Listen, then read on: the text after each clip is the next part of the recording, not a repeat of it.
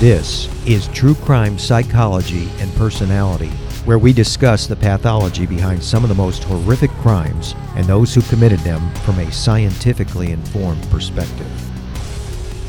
I'm Dr. Todd Grande. I have a PhD in counselor education and supervision, and I'm a licensed professional counselor of mental health. Dr. Todd Grande, that's my YouTube channel. Today's question is Can I analyze the case of Fred Phelps? Fred Phelps was born in Meridian, Mississippi on November 13, 1929. His father was a railroad police officer, and his mother was a homemaker. In 1935, Fred's mother died of cancer, which led his aunt to assume an active role in raising him. Fred was an academically gifted student. He graduated high school at the age of 16, ranking number 6 out of 213 students. He was granted admission to the United States Military Academy at West Point, but did not enroll. Fred claimed to have a profound religious experience and decided to devote his life to evangelism. He was ordained a Southern Baptist minister in 1947 and he moved to Tennessee to attend college. His family was upset with him for turning down West Point. Fred was critical of his family as well.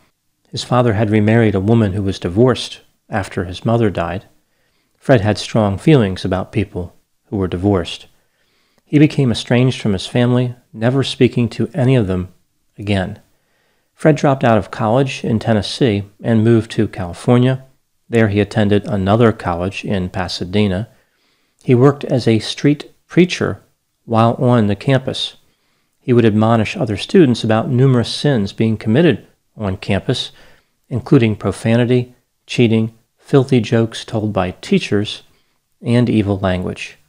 The school told him he had to stop preaching on campus. He simply moved just off the campus and continued. Fred married a woman named Margie Sims in 1952. They would eventually have 13 children. They moved to Topeka, Kansas in 1954. Fred worked as an associate pastor at a Baptist church. In 1955, he became the pastor of his own church, Westboro Baptist Church. This church has been identified as a hate group, which I'll talk more about in the analysis. In 1964, Fred earned a law degree from a school in Topeka. He wasn't too popular in his community, or really anywhere. He had difficulty finding people to attest to his good character to be admitted to the bar. In 1969, he was given a two year suspension from practicing as an attorney after committing professional misconduct.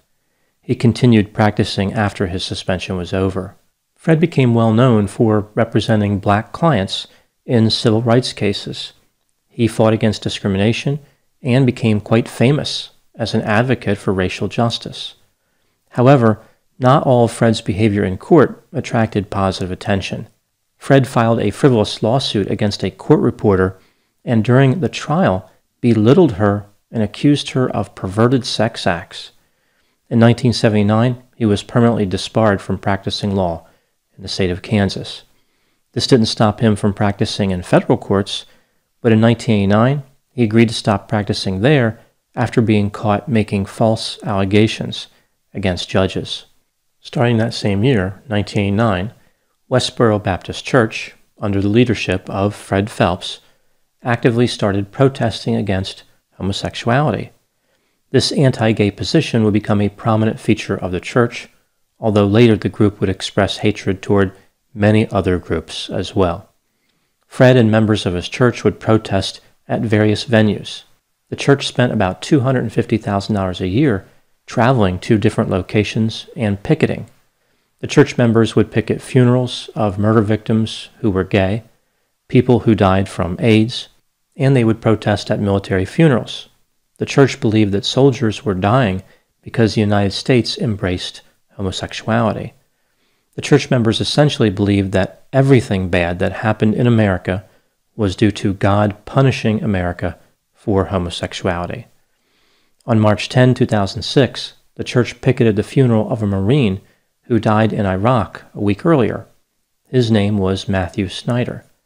The Snyder family sued the church, Fred Phelps, and several church members they eventually won an award of over $10 million. The case eventually went to the Supreme Court, where Fred Phelps prevailed in an 8 to 1 decision. His behavior was protected under the First Amendment. Fred and his church made a lot of enemies over the course of his life. They antagonized people in a number of different ways. Fred ran as a Democrat several times, three times for the governor of Kansas and once for the U.S. Senate. He was unsuccessful each time. Fred Phelps would die on March 19, 2014, at the age of 84.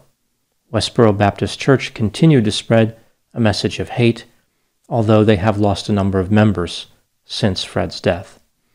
Now, moving to my analysis, let's take a look at some of the unusual beliefs of Fred Phelps and Westboro Baptist Church and some of the other items that stood out to me in this case. Item number one Fred Phelps believed in predestination. He thought that there was no such thing as free will. God had selected a small number of people who will go to heaven, and everyone else would burn in the fires of hell for eternity. Not surprisingly, Fred believed he was in the non burning group. Fred had an unusual interpretation of the Bible. He said, quote, You can't believe the Bible without believing that God hates people. It's pure nonsense to say that God loves the sinner but hates the sin. He hates the sin and he hates the sinner. He sends them to hell. Do you think he loves people in hell? Unquote. Among the many inconsistencies in Fred's beliefs would be the idea that if certain people were guaranteed to go to heaven and everyone else was not, what's the point of all the protesting? Why worry about anything? What can he actually change? Was his mission simply to aggravate people who are going to hell anyway, adding insult to eternal torment? Item number two Fred Phelps hated a lot of different groups. Just to name a few people who are gay, Muslims, Catholics, people of the Jewish faith, atheists, Australians, people from Ireland, and soldiers killed in Iraq. He also hated many specific people. It's a long list, but just to name a few Diana, Princess of Wales, Fred Rogers, Ronald Reagan, Bill O'Reilly, Heath Ledger, Roger Ebert, Frank Sinatra, Jon Stewart, Jerry Falwell, and Sonny Bono. Fred did like a few people, including Saddam Hussein and Al Gore although eventually he turned on Al Gore as well.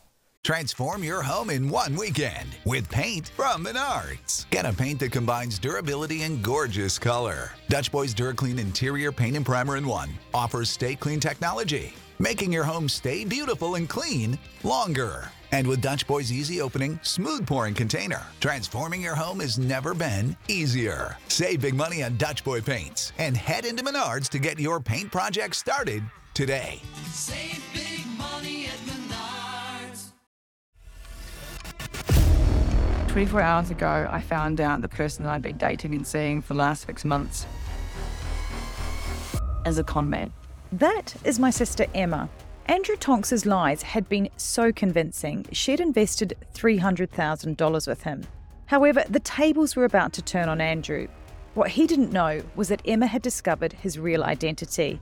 But to get any chance of justice, Emma had to act like it was business as usual. Coming up in this series, and that's when murder, all this stuff goes through my mind. I'm really, really scared. I'm assuming Sarah has watched too much Netflix and figures I've been defrauding you. Couldn't be further from the truth that's what this was a real life story that seems so unbelievable, but it was actually true. A true story that all starts with one simple swipe to the right. I'm Sarah Ferris. And I'm Emma Ferris, and this is my story Conning the Con.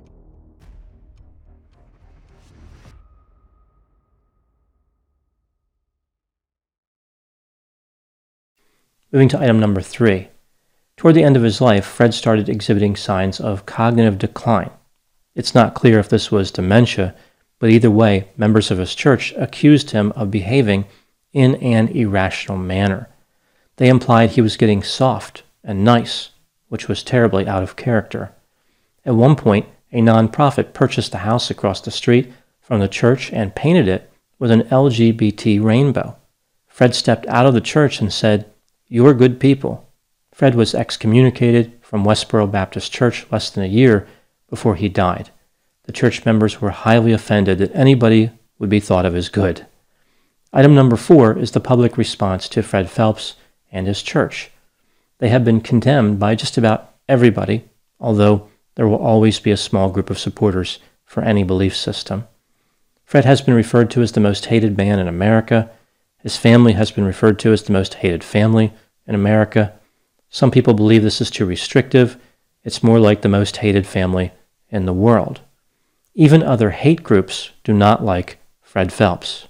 They believed he was giving all the hate groups a bad name because reputation management is one of the top concerns for a hate group.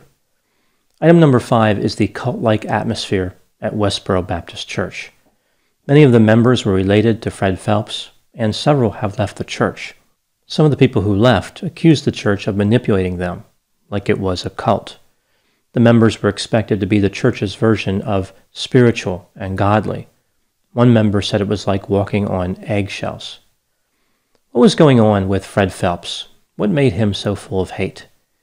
Fred Phelps was obsessed with sex. Not necessarily having sex personally, but the idea that other people would have sex was very offensive to him. Early in his days of antagonism, he protested against cheating and profanity. He added promiscuous petting and making out in the back seat of cars. Then he progressed to other types of sexual activity. Somehow, Fred put this together with his religious belief system and his very pronounced disagreeableness to engage in a hate campaign that would last for decades. It was almost like Fred Phelps hated just about everyone. He was so full of hate, he had trouble expressing all of it. He was bursting at the seams with hate. Therefore, he looked to his belief system and decided to distort it into what he needed it to be. He spent his life trying to convince people how bad they were, how they would burn in hell forever, how they were destroying America and destroying the world. Everybody was terrible, and Fred was the only good person. He was just trying to wake everybody up.